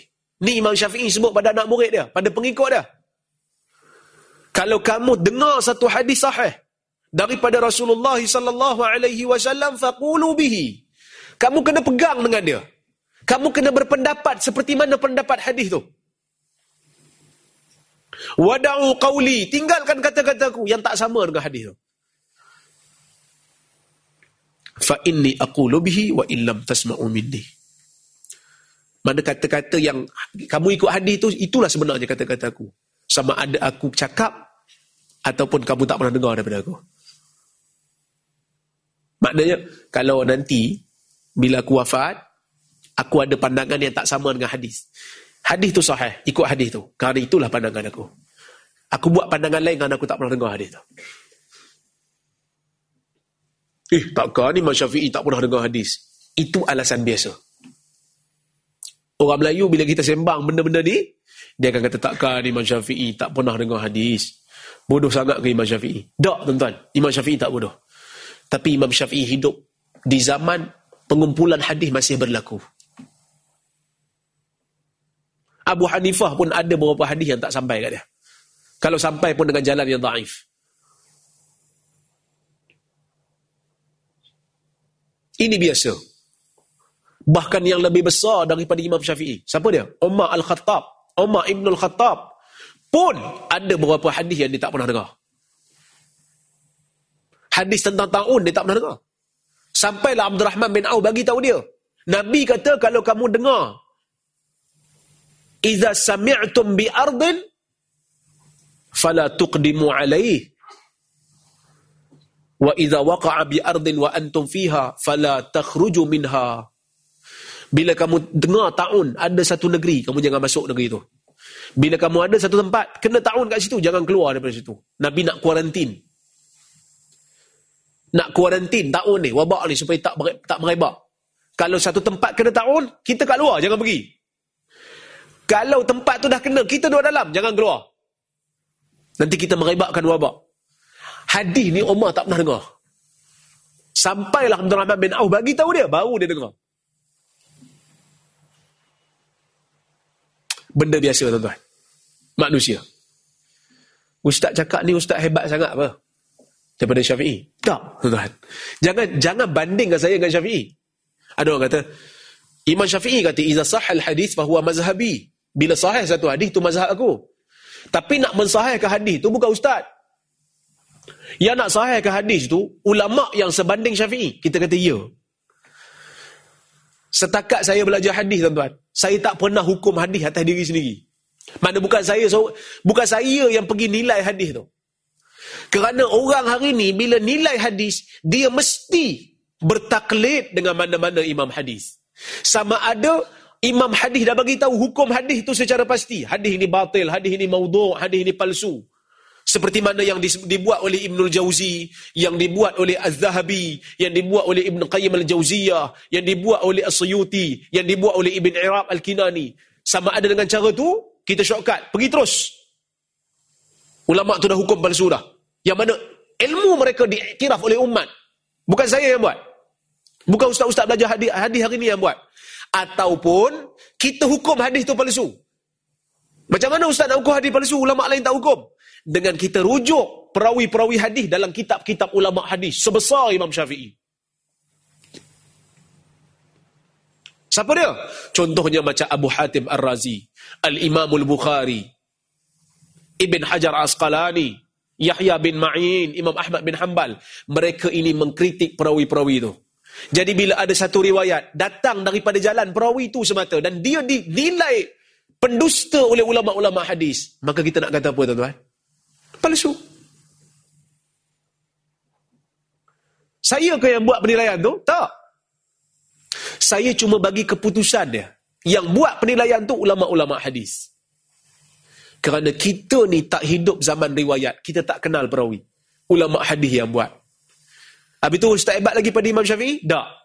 Kerana kita mengambil pandangan orang yang lebih kurang hebat dia macam Imam Syafi'i. Fahami betul-betul ya tuan-tuan? Isu. Kita bukan nak tunjuk pandai tak.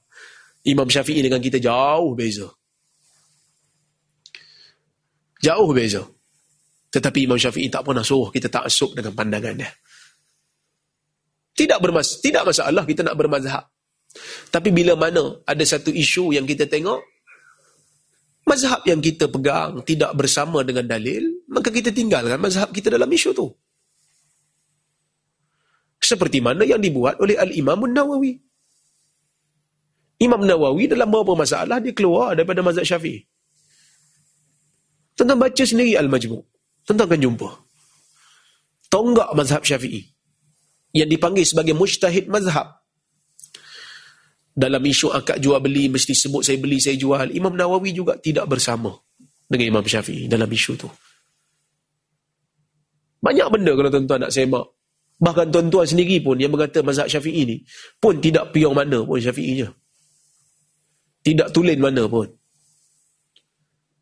kerana dibenarkan kerana ada ada keperluan untuk kita melihat kepada mazhab-mazhab yang berbeza daripada kita. Maka oleh kerana sumbangan dia ni, digelar sebagai Nasirus Sunnah. Ha, Nasirus Sunnah. Dan dia juga pertahankan ilmu usul fiqh dalam kitab dia Ar-Risalah. Dan kita pergi kepada tokoh yang kedua, itu Imam Ahmad bin Hanbal. Kata Qutaibah bin Sa'id, Iza ra'aita rajul yuhibbu Ahmad ibn Hanbal fa'lam annahu sahibu sunnah wa jamaah. Apabila kamu melihat seorang lelaki cinta kepada Imam Ahmad bin Hanbal, sayang ke Imam Ahmad bin Hanbal, ketahuilah bahawasanya dia itu orang yang mengikut sunnah dan orang yang mengikut jamaah. Dia ahli sunnah wal jamaah lah. Kerana orang yang benci kepada Imam Ahmad ni biasanya khawarij. Biasanya syiah. Kata Falas, ulama hadis, dia kata, "Idza ra'aita ar-rajul yaqa'u fi Ahmad bin Hanbal fa'lam annahu mubtadi' dal." Ketahuilah apabila ada seorang lelaki Tohmah Ahmad bin Hanbal. Ketahuilah bahawasanya dia itu kaki bid'ah dan sesat. Kerana Imam Ahmad digelar sebagai Imam Ahli Sunnah. Kalau Imam Syafi'i digelar sebagai Nasirul Sunnah, Imam Ahmad digelar sebagai Imam Ahli Sunnah. Sebab apa dia Imam Ahli Sunnah? Kerana Imam Ahmad diuji. Oleh Allah, dia hidup di zaman Khalifah Al-Ma'mun yang bermazhab Khawarij, yang mana dia kata Quran itu makhluk. Imam Ahmad pertahan akidah ahli sunnah yang kata Quran bukan makhluk. Quran kalamullah. Maka semua ulama zaman dia, ulama ahli sunnah zaman dia, semua guna taqiyah. Bukan taqiyah syiah tu. Bukan, bukan, sorry, bukan bukan taqiyah. Dia guna ma'arid, tauriyah. Ha. Tauriyah, menggunakan helah untuk melepaskan diri mereka daripada ditangkap dan diazab oleh pemimpin uh, Khawarij iaitu Al-Ma'mun zaman tu. Tapi Imam Ahmad dan ada seorang lagi ulama Muhammad bin Nuh. Dua orang ni je yang pertahankan akidah ahli sunnah kerana mereka bimbang. Kalau mereka pun guna helah, nanti masyarakat akan turut binasa. Kena pertahankan kebenaran ini. Kena pertahankan ahli, akidah ahli sunnah ini. Kembalikan orang kepada ahli sunnah.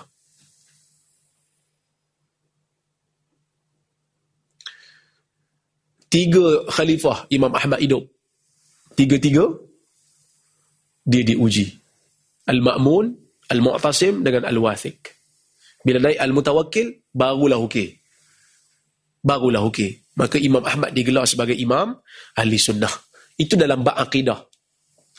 Dan Imam Ahmad sumbangan dia juga, dia mengumpulkan hadis dalam kitab dia Al-Musnad. Bukan hanya sekadar kitab Al-Musnad. Tuan-tuan tengok apa Abu Zur'ah kata. Qila li Abi Zur'ah. Man ra'aita minal masyayikh al-muhaddisin ahfad. Siapa yang kamu lihat daripada syekh-syekh hadis ini yang lebih kuat ingatannya kata Abu Zur'ah Ahmad ibn Hanbal. Dia kata Ahmad ibn Hanbal. Huriz, huzirat كتبه اليوم الذي مات فيه فبلغت إثنى عشر حملا وعدلا ما كان على ظهر كتاب منها حديث فلان ولا في بطنه ثنا فلان وكل ذلك كان يحفظه من ظهر قلبه Ini disebut oleh Ibn Rajab Al-Hambali dalam kitab dia Syarah Ilal Tirmidhi.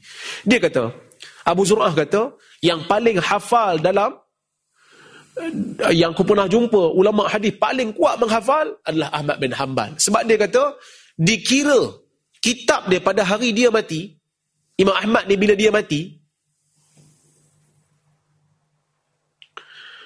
dikira kitab dia. Berapa kitab dia? Kitab dia penuh bekas yang du, dia kan dulu orang nak buat kitab atas himar kan.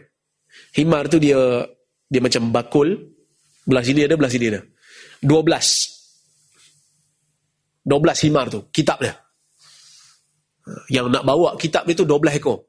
Banyak lah. Yang mana dia kata, Makana ala zahri kitab minha hadisu fulan. Tidak ada. Dalam kitab tu, kalau ada hadis, kalau ada hadis daripada seseorang ataupun ada sanad. Sanad fulan tu maksud ada sanad. Semuanya Imam Ahmad hafal dalam jiwa dia. Kitab tu bukan sekadar kitab. Dia hafal kitab tu. Baru betul. Muhadisin. Bila hafal beratus ribu hadis, digelar ahli sunnah. Imam ahli sunnah. Ni kadang-kadang dakwa hafal seratus ribu hadis. Tapi baca hadis palsu. Saya pun heran. Hadis mana yang dihafal sampai seratus ribu tu? Imam Ahmad digelar sebagai imam ahli sunnah. Okey? Jadi tuan-tuan, pembentangan saya pun dah habis, masa pun dah cukup. Boleh eh? Boleh faham eh?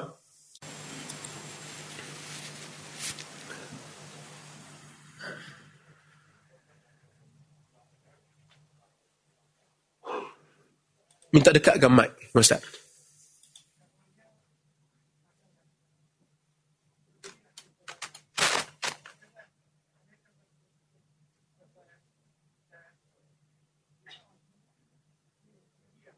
sebuah sekali.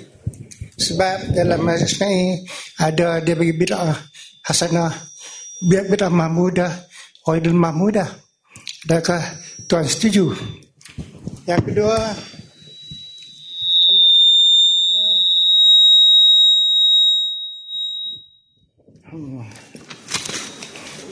dia dalam surah Ahqaf firman firman tudamiru kullu syai'in bi amri rabbiha. Artinya Allah telah memusnahkan kaum samud dengan uh, semua sekali. Kalau semua sekali dunia tapi bukan seluruh dunia tapi dia khusus tidak kuliah hanya kepada kaum samud saja habis. Yang yang kedua masalah tajdid ya. Yeah. uh, masalah tajdid ni dalam perkara-perkara khilafiyah. Khilafiyah masalah uh, uh, basmalah sirran wa jahran. Yeah. ataupun masalah bismillah sabah masani atau tidak. Bagaimana? Kalau saya nak kemukakan hujah supaya uh, pihak tuan menjelaskan hujah ini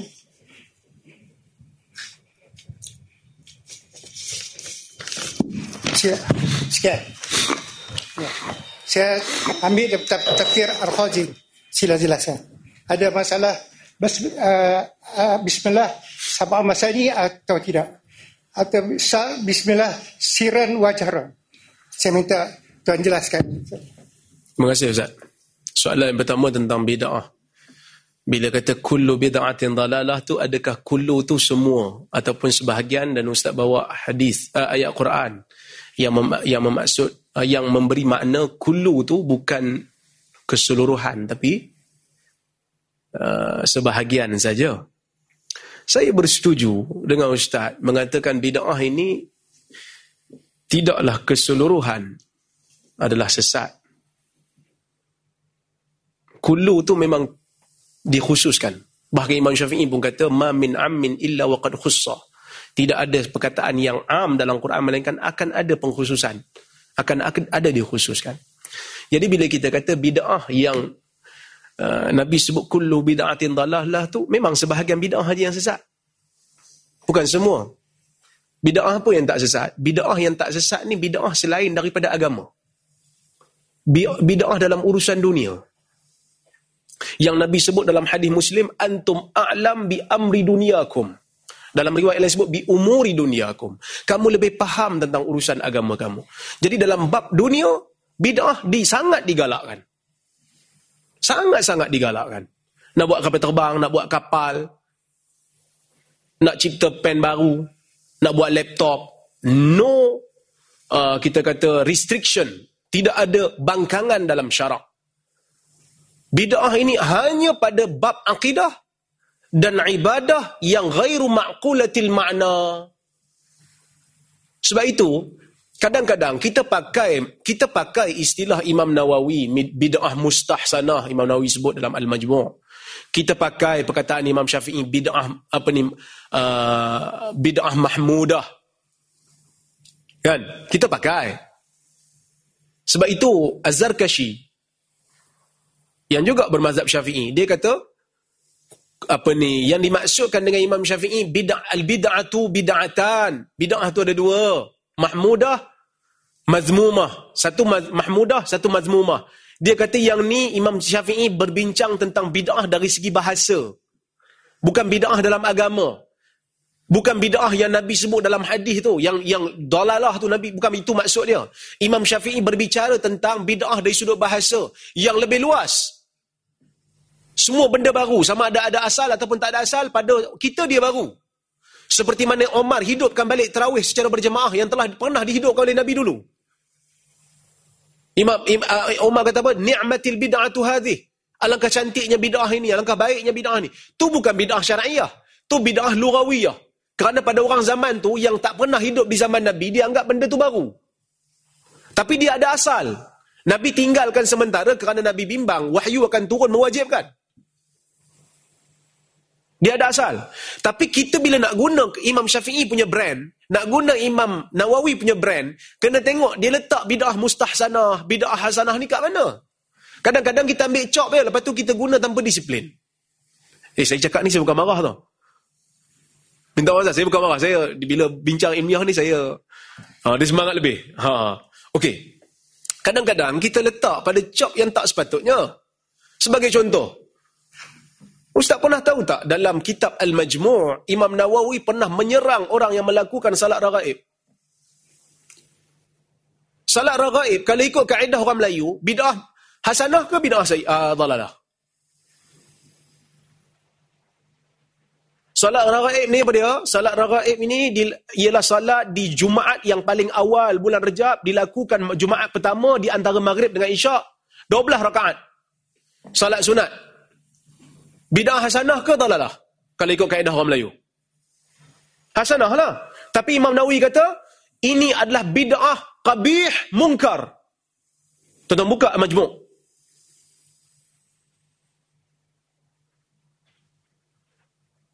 Dan dia juga mengkritik salat khusus pada malam nisfu Sya'ban. Dia sebut dua. Ragaib dengan nisfu Sya'ban. Salat khas.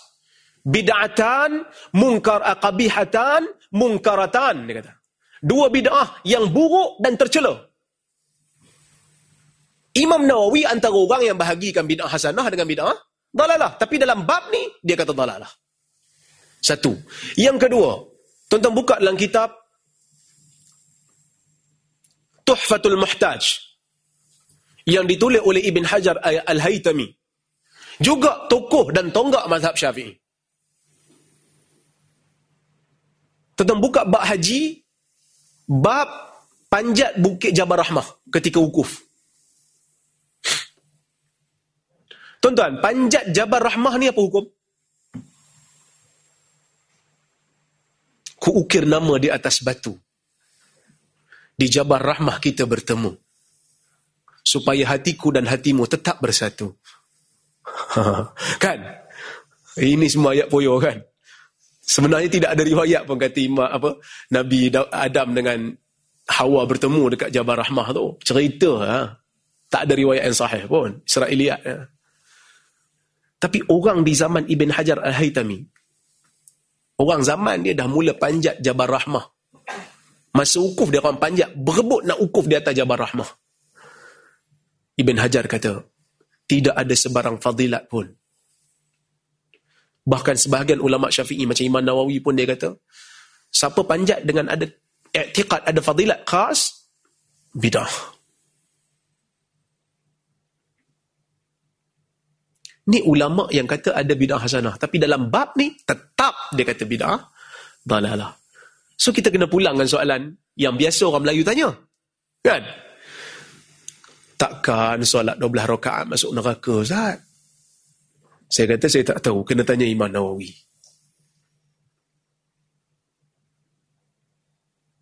Takkan banyak Jabar Rahmah tiba-tiba masuk neraka sesat, Ustaz? Tanya Ibn Hajar Haytami.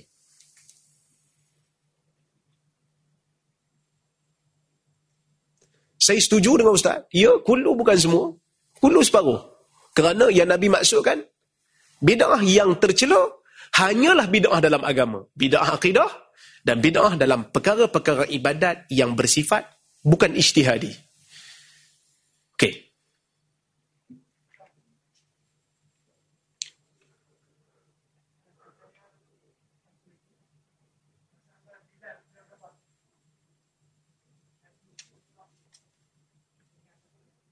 Ya. Aha. Ya. Hmm.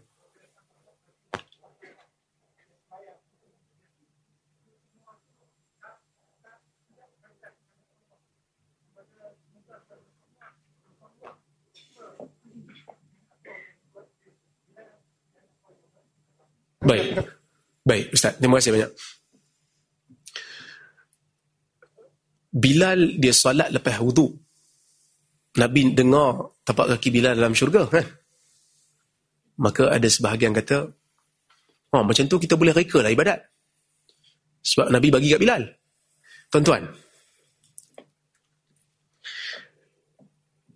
saya nak tanya, tuan-tuan, Nabi bagi semua ke dekat sahabat boleh reka ibadat?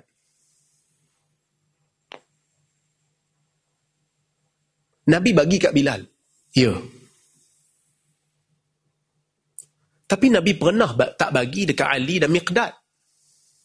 Ketika mana tiga orang, Ali, Miqdad dengan siapa seorang lagi saya lupa, datang jumpa Nabi, seorang kiamut nak kiamulai tiap hari, seorang seorang nak puasa tiap hari.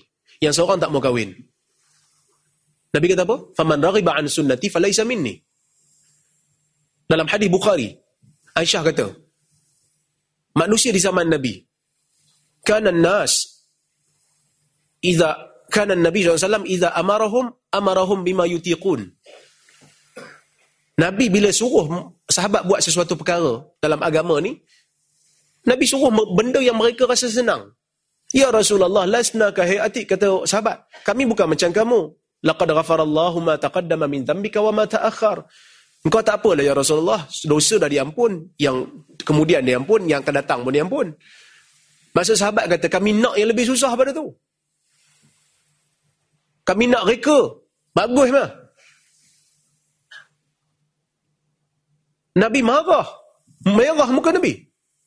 فغضب النبي صلى الله عليه وسلم عند ذلك حتى يعرف الغضب في وجهه kata Aisyah sehingga nampak merah di muka Nabi nampak marah di muka Nabi inna Nabi kata inna a'lamakum billahi wa akhshahum lahu ana Sesungguhnya yang tahu tentang Allah, yang paling tahu tentang Allah dan paling bertakwa kepada Allah adalah aku. Maksudnya apa? Apa yang aku buat, apa yang aku tunjuk, apa yang aku suruh buat. Katalah kita terima. Okey, Bilal buat. Bilal hidup di zaman Nabi dan Nabi boleh approve. Maka dia termasuk dalam sunnah takririyah. Yang mana sunnah takririyah secara sepakat ahli sunnah diterima sebagai hujah.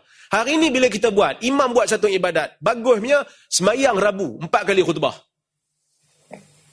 Siapa nak approve? Siapa nak approve kata benda ni sunnah? Bid'ah hasanah. Nabi dah tak ada. Kalau orang kata ini bid'ah Allah ni. Semayang Rabu, orang buat semayang Jumaat eh, dua kali khutbah. Takkan semayang Rabu dengan empat khutbah masuk neraka kot Ustaz? Pasal apa masuk neraka? Sebab buat semayang Rabu. Takkan zalim sangat Allah ni? Dah. Masalah dia ialah kita nak menjaga keaslian agama. Kalau kita boleh pakat reka kita punya, pasal apa Nabi turun ajar ibadat? Pasal apa Jibril turun ajar salat berapa rakaat kat Nabi? Semua boleh buat masing-masing punya. Dalam bab membaca a'udzubillah sebelum sebelum baca Fatihah. Baca a'udzubillah. Nak buat setiap rakaat ke nak buat rakaat pertama je? Ulama beza pendapat. Ada yang kata setiap rakaat. Kata Ibn Hajar Asqalani. Pendapat yang kata kena baca setiap rakaat, aku tidak menjumpa mana-mana dalil. Tengok tuan-tuan. Mereka mencari dalil.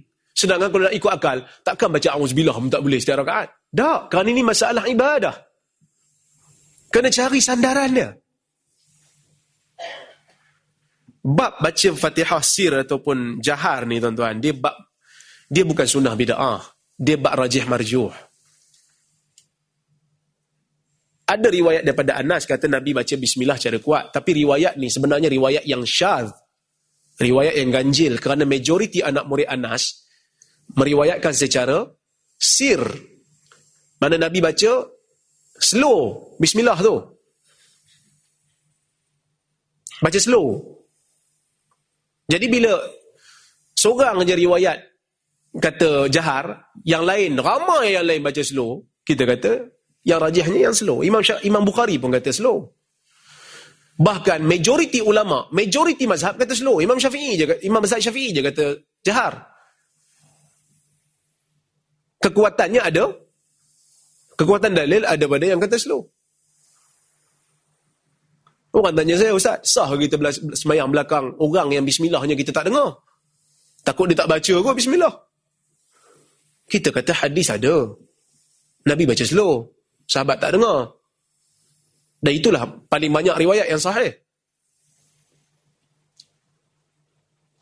Eh tak boleh Ustaz. Saya mesti nak dengar kat dia baca.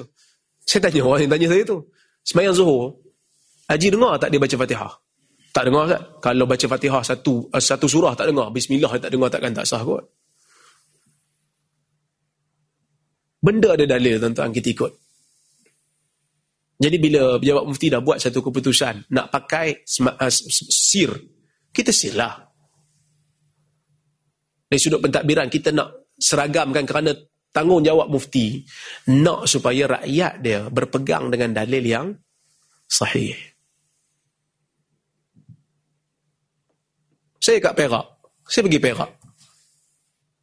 Perak pakai jahar. Imam-imam dia pakai jahar. Saya tak setujulah. Tapi kalau saya duduk belakang imam yang jahat, saya okey. Saya tak mufarakah pula. Jadi bila kita pentadbiran sini kata mesti baca sir, ikutlah. Bukannya disuruh buat benda bid'ah pun. Bahkan disuruh pegang pendapat yang kuat je. Saya tahulah ini memang ada hujah dalam mazhab syafi'i. Tapi majoriti ulama-ulama hadis dan majoriti mazhab, tiga mazhab. Dan mazhab ahli hadis, Imam Bukharinya, Asyaukaninya, semua sebut. Maknanya uh, guru saya Arnaud Ibn Qayyim Al-Jauziyah menyebut memang jahar itu lebih kuat uh, sir itu lebih kuat riwayatnya. Soal Sab'ul Mathani itu soal lain lah. Tujuh ayat yang diulang-ulang tu. Itu bak lain. Kerana ulama' juga khilaf. Bismillah tu ayat daripada Quran atau ayat daripada Fatihah ataupun tak. Ada yang kata mazhab-mazhab Syafi'i kata dia sebahagian daripada ayat, daripada Fatihah. Sebahagian yang lain kata tak, dia bukan sebahagian daripada Fatihah, dia pemula ayatnya. Habis tu kalau pemula ayat mana tujuh ha? Enam je Fatihah ni. Tapi kita kata yang kata bismillah bukan daripada Fatihah, dia orang potong dekat ayat last tu. Dia kata dua ayat tu. Ghairil maghdub tu satu ayat. Siratal ladzina an'amta alaihim satu ayat. Ghairil maghdubi alaihim satu ayat. Jadi tujuh juga. Saya teringat, saya tuan-tuan baca kitab At-Tahrir wa Tanwir karya Ibn Ashur. Seorang ulama besar mazhab Maliki. Dia bertulis kitab tafsir nama dia At-Tahrir wa Tanwir. Dia kata khilaf ini membuktikan kepada kita ini saya nak bagi tuan-tuan fikirlah. Ini masalah akademik ni. Saya tak buat keputusan lagi. Saya pun tak gaji lagi. Cuma saya nak bagi satu maklumat kat tuan-tuan supaya tuan-tuan rasa benda ni khilaf yang betul-betul memang kita kena angkat tangan dan kita kata saya tak boleh nak kata saya betul orang lain selain pada saya dalam pandangan ni sesat. Tak boleh. Apa dia kata? Dia kata, tuan-tuan, Quran ni mutawatir ke tidak? Mutawatir. Quran kan mutawatir? Jadi bila ada khilaf dalam bismillah, ni kat mana mutawatir Quran Bismillah dalam Fatihah tu kan khilaf. Jadi tak mutawatir lah. Gila tak mutawatir maka bukan Quran lah. Dia pembuka je lah. Jadi saya kata betul juga. Tapi orang yang tak setuju pun adalah hujah dia. Dia akan bawa lah bukti mengatakan mutawatir juga. Cuma masalah ini masalah yang ijtihadi. Uh, itu bak lain. Itu tak ada masalah dengan sir dengan jahar sangat. Okay tuan, saya rasa cukup sekali tu. Eh, saya ambil masa lama ni. Terima kasih Ustaz yang bertanya.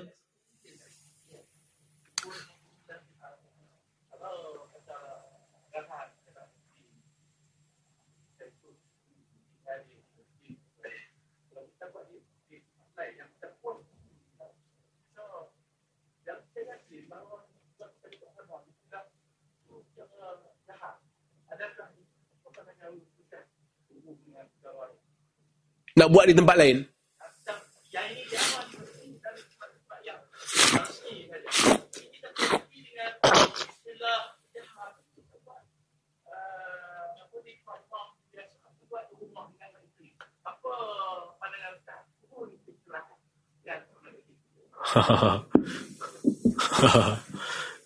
Orang tak boleh paksa kita nak ibadat dengan cara apa. Kalau kita nak buat di rumah, orang tak boleh paksa. Tapi kalau buat di tempat rasmi yang mana ada peraturan, kita ikut peraturan lah. Tak disuruh untuk kita buat maksiat pun. Wallahualam.